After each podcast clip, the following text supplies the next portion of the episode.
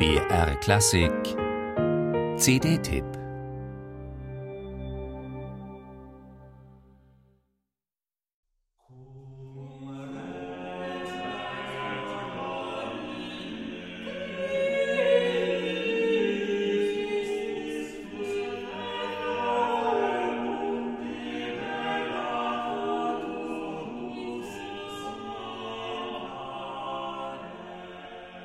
Nein, Sie haben schon richtig gehört. Es muss Handel heißen. Nicht Händel wie Georg Friedrich, sondern Jakob Handel, wie das Händel, also Gallus, der Hahn.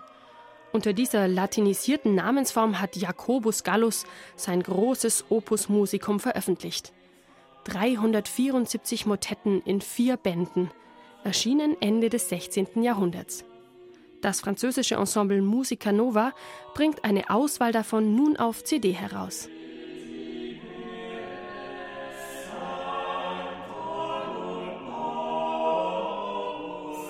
Ein Geheimtipp ist Jakob Gallus oder Handel längst nicht mehr.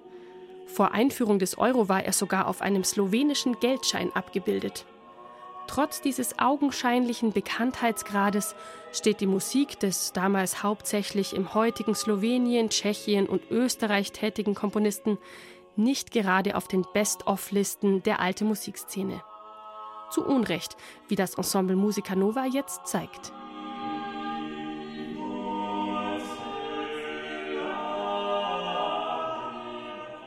Einmal durch das halbe Kirchenjahr, vom Advent bis Ostern, so sind die ausgewählten Stücke thematisch angeordnet.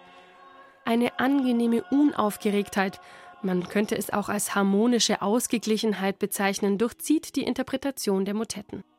Dabei immer klangschön und in homogenem Sound, was zum Beispiel in Jesu Nostra Redemptio, einem Stück für sechs gleiche Stimmen, besonders deutlich wird.